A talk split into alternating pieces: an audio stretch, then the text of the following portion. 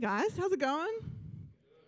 Awesome. I just want to start by saying I saw a meme a couple of weeks ago that said, "Marry someone who wants to be, um, who wants to arrive at the airport the same time before a flight as you do," because there's like nothing worse than one person wanting to be there three hours before and one person wanting to be an hour before. But I was thinking a couple of days ago, I reckon marry someone who has the same taste in movies as you because there is nothing more frustrating than a Saturday night. You're like, you know what, we're going to sit down and we're going to watch a movie. You've got all the snacks, and then you start watching the trailers on Netflix, and then this happens definitely with me and my husband Dave. Dave'd be like, oh, that one's cool. And I'm like, no, that's a, that's a hard no.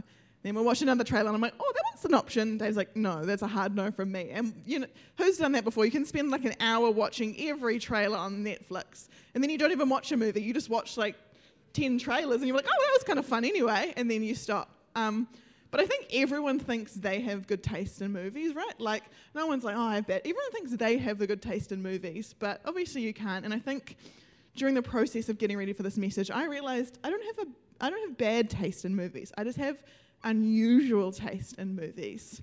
And every movie, I was sort of like, what about this one? I don't think anyone else had ever seen. And I think I pick movies based on like the cinematography and the art direction in it. And I love all of Wes Anderson's films. And but I kept thinking, I was like, Gina, you need to find a, a film that people have seen, like not some weird like French film or something. Um, and so this morning I'm speaking about a film called The Secret Life of Walter Mitty, but I still think there's lots of people who hadn't seen it, and I thought I'd chosen like the most popular movie ever. Has anyone not seen it? Oh God, everyone. Guys, I really tried. I really tried. Um, but so this morning, I'm just going to give you a brief introduction of what this film's about. Then I'm going to play the trailer, and then we're all going to we're going to we're going to know it. Um, and it's going to be good. Um, so, so if you haven't seen the film, uh, as the title suggests, it's about someone called Walter Mitty, and Walter Mitty he works um, in a film and photography department of a magazine called Life magazine.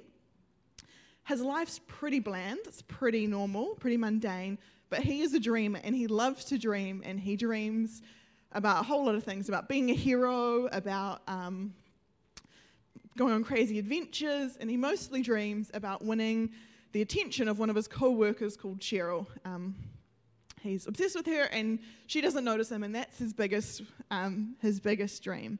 And like every good movie, there's a protagonist and there's like a twist in the storyline, and what happens is his magazine he works for is closing and they're making their final issue. But as in charge of the photography and the film, he loses the front, the photo that's going to go on the front page of the magazine um, on the last issue, and it's terrible. He's worked there for like 40 years. He's never lost a photo before, but he lost like the most important photo. And so he goes off on this like world adventure trying to find the photographer who took it so he can get the photo and not lose his job spoiler alert, along the way he gets fired, he loses his job, he finds himself like in Afghanistan and in Greenland and all these crazy places looking for a photo. Um, and so that's the basic rundown of the movie. It's just about someone who's a dreamer who has a crazy story. Um, and we'll play the trailer and then we'll talk about what we can learn from this. So let's do that, Seth. So as we were um, planning this series, we had a meeting one night at um, Rimmer and Anna's place, and we were, everyone was sort of talking about what movie they were going to look into. And of course, Trinity had like about 100 ideas. Trinity loves movies. She had like all these ideas. And I was just sitting there and I was really blank. And I was like, I don't know. Um, all the movies I watch are weird. Um, and so then a couple of weeks later, we were out for dinner with Michaela, and we were and a bunch of people, and we were sitting at dinner, and I was like, just sort of, I'd just been had movies on my mind, so I was like, guys, what's everyone's favorite movie? Um, and some people said some random ones, and some people couldn't commit to having a favourite movie because it's kind of like picking a movie is pretty hard. But Michaela was like, I think mine's The Secret Life of Walter Mitty. And I was like, I reckon I'm going to preach on that. I mean, I didn't say that at the time, but in my head I was like, I reckon I'm going to preach on that. And so I told Craig, I'm like, Craig, that's my movie. I was like, haven't seen it in a few years, but I know it's about a dreamer. Um, and so I was like, cool, lock that in. And then a couple of weeks ago, Dave and I were like, right, I need to start preparing for this. I'll watch the movie. And I watched it, and then I was like, oh, what did I do? I chose a really hard movie that's like crazy. And um, I was starting to freak out. And I was like, Dave, maybe I should change my movie. Um, but then the more and the more I thought about it, the more this movie reminded me of another story. Um, and that's a story from the Bible,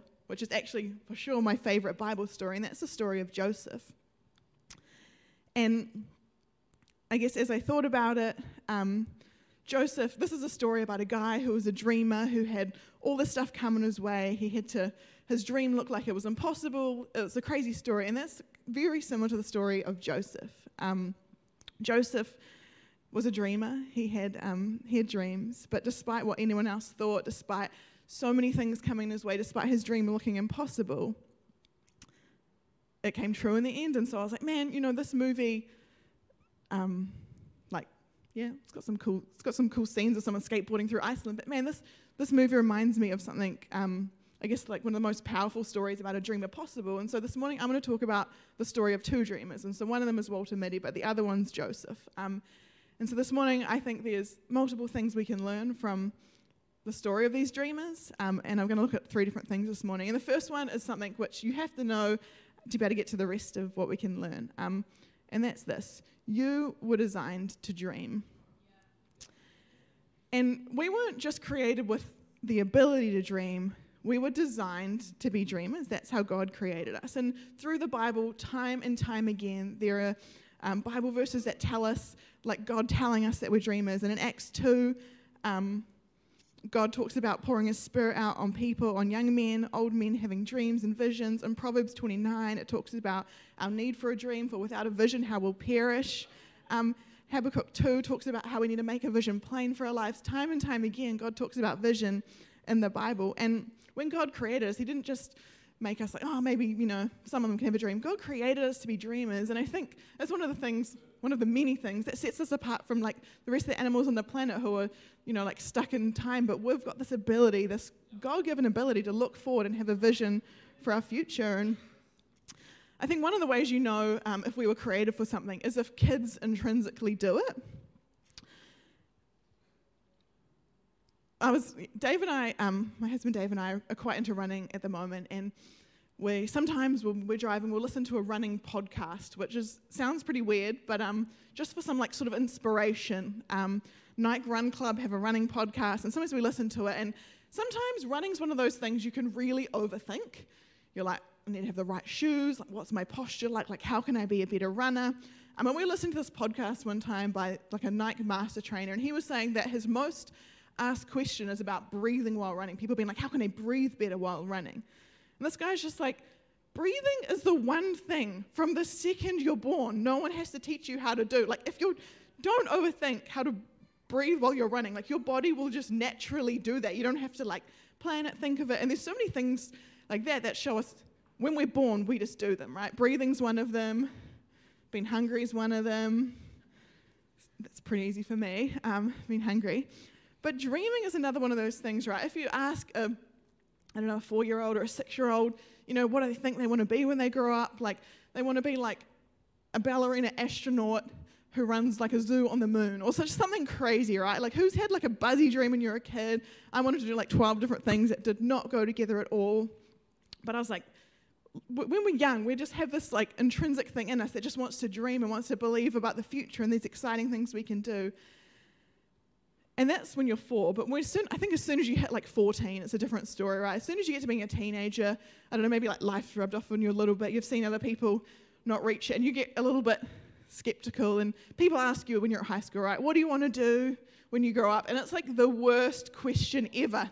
You don't want to like you. I mean, I mean, in New Zealand we have tall poppy syndrome, right? We don't want we don't want to think too good of ourselves. We don't want to be like, man, I want to be an Olympian, maybe because maybe people will think like, I don't know, like who does she think she is? But as we get older, so often we get a little bit, well, probably more realistic or reasonable or logical with our dreams. And sometimes we downsize our dreams because we get scared. And I know for me, um, that's definitely me. Um, as I got older, I never wanted to go out there with something which was like, you know, like a big crazy dream. And when I met Dave, he was like, he just had the most dreams out of anyone I knew.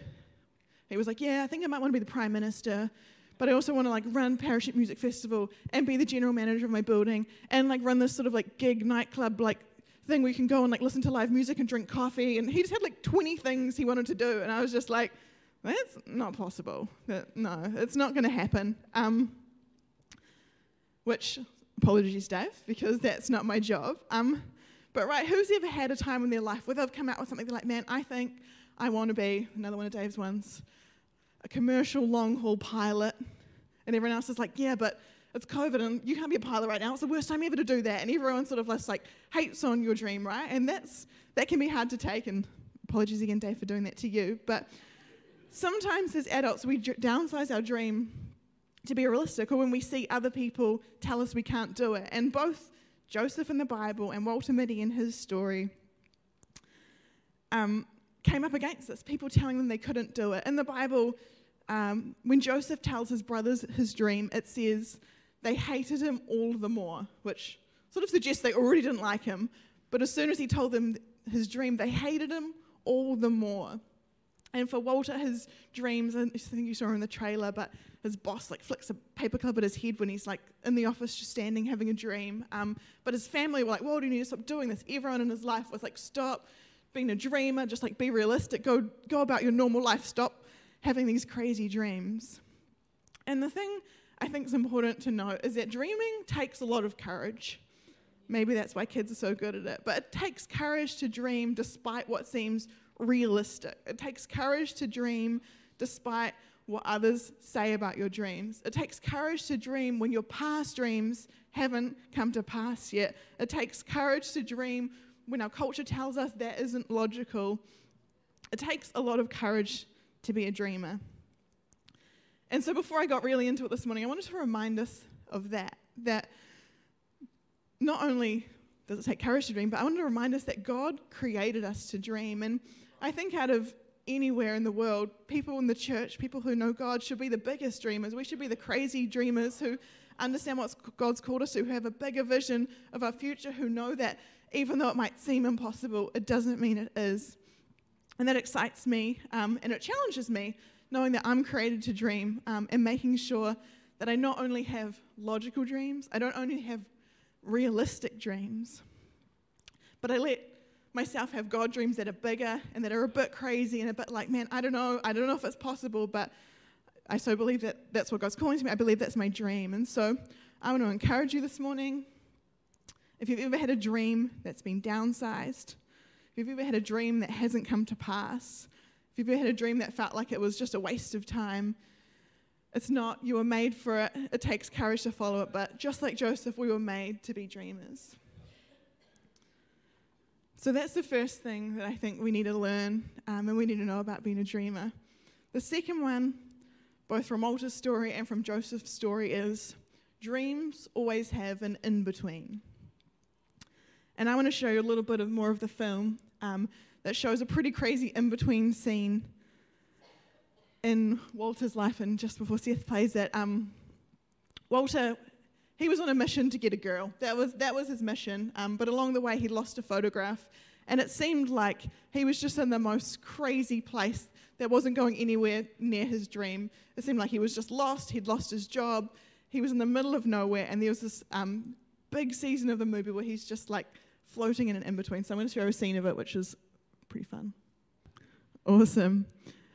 I'm not sure if you've ever felt like you've got a dream and then you're like, man, God, I feel like this is what you're calling me to. I know this is what you've got for me. And the next moment, you're like jumping out of a helicopter, there's sharks swimming around you. You're just like, what is going on? This isn't the plan. The plan was to go and impress Cheryl and win the girl and be the hero. And I'm in the ocean and there's sharks attacking me. Um, and I know that for Joseph, he 100% had a moment of just like the in between where he was like, God, what are you doing? What is happening? And for Joseph, his in between, uh, for Walter, was a few weeks, but for Joseph, it was 20 years of being like, man, what the heck, God? And his dream was um, about some week of his brothers bowing to him. He's like, God, you're calling me to be a leader of my family. Even though I'm the youngest, you're calling me to lead them. And then he gets thrown into a pit. He gets sold into slavery. He gets taken to a different country.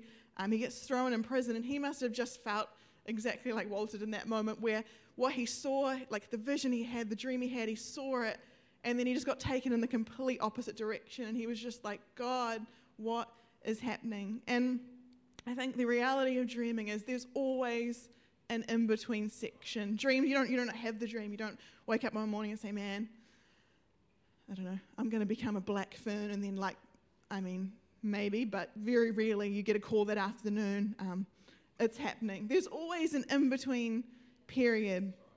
in a dream, and they can be really hard. Like if you've had a moment, if you've had a time in your life where you've been dreaming and believing for something, and you hit a long in between, it can be really hard. And discouragement comes in in between seasons. Can you imagine?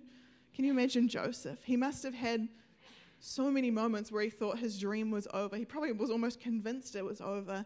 He was in slavery. He didn't even know if he'd ever see his family again.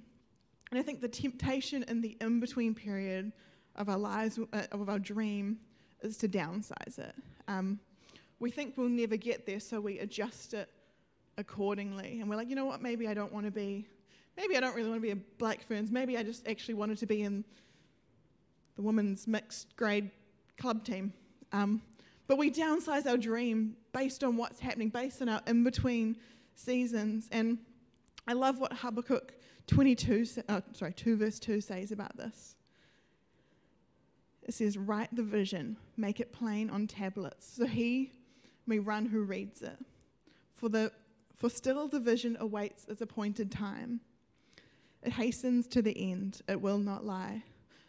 If it seems slow, wait for it. It will surely come, it will not delay. And I love this. If it seems slow, wait for it. It will surely come. Not if it seems like it's been ages, it's probably not going to happen. Not maybe just change your dream to match your situation. But if it seems slow, wait for it. It's surely coming. And I love that that's how, how God talks about our dreams. And if there was ever an example of someone living through a frustrating, discouraging in between, it was the disciples on the three days of the in between when Jesus died and before he raised again. Man, the disciples and Jesus' followers, they had a dream. He was the one who, for thousands and thousands of years, Israel had been waiting for, that the Bible had talked about. And when he got there, they're like, man, this is it. He's the guy who's going to free us. He's going to bring us freedom from our captivity, from the Romans. He's going to, he's, he's the one the Bible talked about. And they had a dream for Jesus. They were excited. And then Jesus died. And there was the three days of in between. And that must have been the most frustrating scary in between. Man, they had a dream he'd restore Israel, and the dream looked dead. But it wasn't the end, it was just the in between. And I want to encourage you this morning if you've ever thought your dream was dead, because I've definitely been there, if you're discouraged, it's not happening fast enough, your dream will always have an in between. And I guess one great way, like nature shows us this, is um, over lockdown, Dave and I, like it was the first lockdown in March, and it was like the day before when like everyone went to Mitre 10 to get like things to do at their house for like the next month. I don't know if anyone did that like, like stressful Mitre 10 run, but Dave and I were just like, ah, we're gonna get into veggie gardening. Let's go to 10. We'll just buy vegetables. We just like had a little mini freak out. Like we were like, no, who cares about toilet paper? Let's DIY. So we ran to 10. I was like doing like work meetings on my phone in the 10 queue, and we just brought a whole lot of seeds because like most of the plants were sold out already. Um, and we brought some basil. we were pretty excited. We're like, we're gonna, you know, spend the next four weeks growing our lovely basil, and we're gonna make pizzas, and we're gonna have fresh basil on a margarita pizza. And it was very exciting. And we were like, whew, it's gonna be a great four weeks. So we plant our basil seeds like first day. And we're like, oh, give it a couple of weeks. And then we just like waited, and we waited, and we wait. Like, has anyone like germinated seeds before? oh my goodness, it takes so long. And we were just like waiting, waiting, waiting. It was an in between season. There is an in between season with seeds between when you plant them and between when they sprout. And the in between isn't just like nothing's happening, the in between is incredibly important. And what happens in the in between is that the plant's getting set up to grow.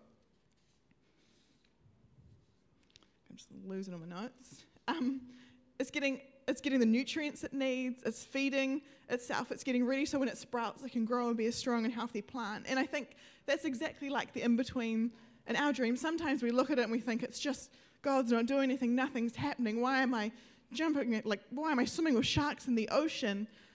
But for Walter, his in between, his crazy adventures around the world, was actually setting him up to be with Cheryl.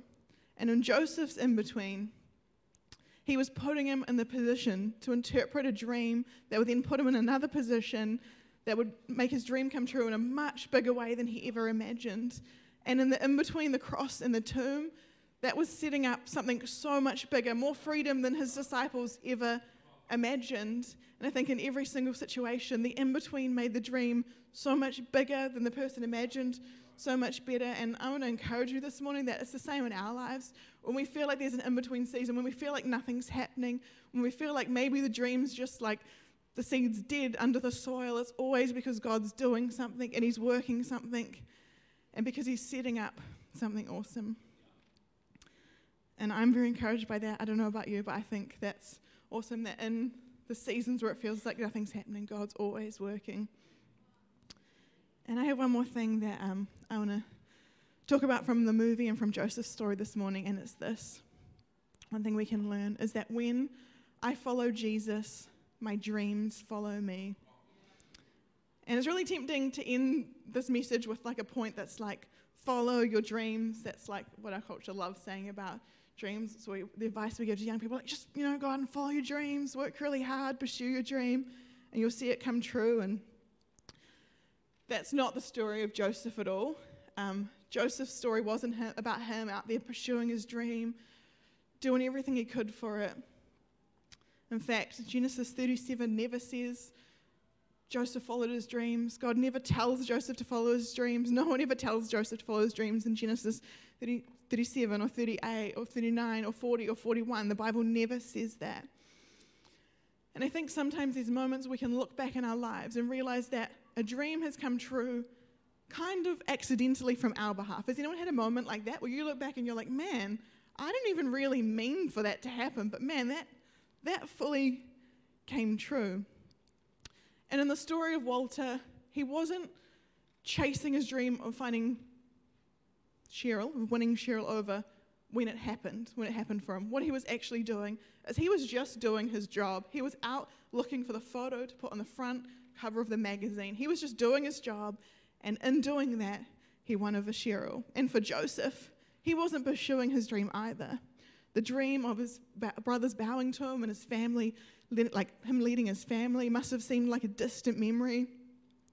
Joseph was just serving and doing the best at everything he put his hands to. He was doing his job. He did it in Potiphar's house, he did it in prison, he did it when God gave him a bigger opportunity in Pharaoh's house. But Joseph never followed his dream. He was following God, and his dream was following him the whole time. It followed him to Potiphar's house. It followed him to prison. It followed him to Pharaoh's house without him even knowing it. The dream he thought was dead, he'd given up on. He was just doing what God had called him to, doing what was in front of him, and it followed him the whole time. And I love what the Bible says in Matthew 6:33. I think this is an important thing to know about what the Bible teaches about getting our dreams. It says this But seek first the kingdom of God and his righteousness, and all these things will be added to you. Not work on your dream before you follow God, not pursue your dream above everything else, not seek your dream, but seek God's kingdom. Be faithful with what's in front of you, invest in your relationship with God, serve others, be faithful in the small things, put your trust in God and not in your dream. And Joseph wasn't a superhuman.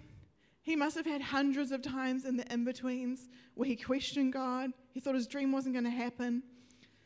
He didn't have super faith. He just decided that no matter what happened, wherever he was, he'd serve and he'd seek God's kingdom.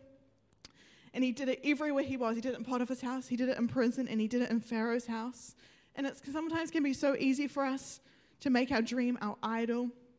But when we put God first, when we say, God, I'm going to seek you above my dream, when we trust Him that He's going to look after our dream and we can let go of it, that's when our dream begins to follow us. And I don't know about you, but I'd so much rather put my trust in God instead of my dream. I'd so much rather follow Jesus than my dreams. I'd so much rather hand God my dream and trust Him that He'll look after it. And um, I definitely have like experienced this. Um, a couple of years ago, like Craig was saying, I worked at church, but I really felt like I should go back to university. And I was like, I don't know if I have time to go to university because I want to like make sure I want to still keep doing youth here, and I still want to keep working here and working in Book Intermedia and serving there. And I was like, I just need to be able to find a uni course I can go to where I can still do all of that. And I went to um, a place in the city that offered a course I was really interested in called Media Design School, which looks great. But on my interview there, the lady's like, Yeah, I often find people just crying in the toilets. So intense. You just can't have a job. Your just whole life's just going to be here, but it's the best school because then you're going to get the best job because you just work so hard at it. And I was just like, telling me someone was crying in the toilets like did not sell it to me but apart from that i was like man i'm not gonna like that's i can't do that like that's not what i'm gonna do and so i ended up going somewhere else and finding a course and i was just like you know like when i'm asking questions i'm like can i still like work like how many hours is going to be like no no you can have a job and i was like okay that's me and as i did the course as i did the course um, there were people in my class who would like work all night and stay up late and i was just like I can't stay at uni till midnight all the time. I've got other commitments, like I'm, I'm serving at church and I'm doing youth on Friday nights. And I was just like, had to trust God, like, God, if this is what you've called me to, then even if I can't spend as much time here as everyone else, if I can't do spend as much time on the projects as other people will, um, just trust you, God, that you've, you've got this. And at the end of the year, I think all my classmates were really horrified because out of our year, I think three of us got jobs in the industry, and I was one of them. And so many people who had worked so hard and chased after it and like were so talented but just couldn't find a job and i sometimes felt bad. I was like man like did i just fluke it? Like did i accidentally get a job? Like i feel like i worked they'll think i worked the least hard for this um, but i guess looking back i can see that actually that was what was happening as i was like god i'm going to put my trust in you not in how hard i can work not in how good i can be even if i'm getting just b minuses on every assignment but I look back and I see, man, because God honored that I was serving Him and doing that. And that's when I got, I think if I'd spent every night till midnight, and I think, I look back and I think, man, if I'd done that, if I'd been like, actually, I can't serve what I'm doing, I can't be there on Sundays, like what would have happened? Um, and I think, man, God, I thank you that when we follow you, our dreams follow us. So when we put our dreams in your hands and we trust you, that you're the one who brings them into fruition, and we can look at Joseph's story, the dream that looked impossible, the dream that looked like it could never happen, but because Joseph was serving you and he was seeking you first, you made it happen. I know about you, but that excites me and that challenges me in my life. The dreams I have, I'm like, God, I want to make sure I'm always putting you first. God, I want to make sure I'm always seeking you first. Not my dreams, not making them my idol, not making it all about what I want, God, but serving you and knowing that if the dream's from you, God, if you have placed it inside me that you're going to make it happen, I can trust you with it. I can trust you, God, as I seek you. You give the desires of our hearts. And so, I might get the band up, but at the start of the, the message this morning, I talked about how we can learn from Joseph and Walter that we were designed for a dream. But I think really, we were designed to see our dreams come to pass. God didn't just design us to dream and be dreamers and be frustrated. God designed us to be dreamers whose dreams come to pass. And if there was ever a secret, like a hack to getting your dreams, I reckon it's this following God and letting your dreams follow you. To seek Him first, to trust Him with our dreams, to follow Jesus above everything else. And I know that I've needed to hear some of the points in this message so many times, times in my life where I just stopped dreaming because I felt like it wasn't realistic enough times in my life where I was in an in between and I felt like I needed to downsize my dreams because they weren't coming to pass. And times in my life where I clung so tightly to my dreams that they never happened. And I think sometimes, you know, if we're, we're following our dreams, sometimes when the in between seasons come, if Joseph had been his whole life following his dream, he would have never served well in Potiphar's house, if he was like, man, my dream is to leave my family, when he was put in prison, he wouldn't have started, if that was his, his only focus, he wouldn't have been serving in prison and getting people's respect and interpreting people's dreams. He would have just been sitting there being like, man, how am I going to do this? I need to get back to my family. I need to become a leader. And I think in our own lives too, that if we do that, if we get too focused on following our own dreams, if we hold them too tightly, we can miss them altogether, miss that we're in an in between season, miss that God's doing something. And I know I've needed to hear that so many times. And this morning, I just want to give us an opportunity.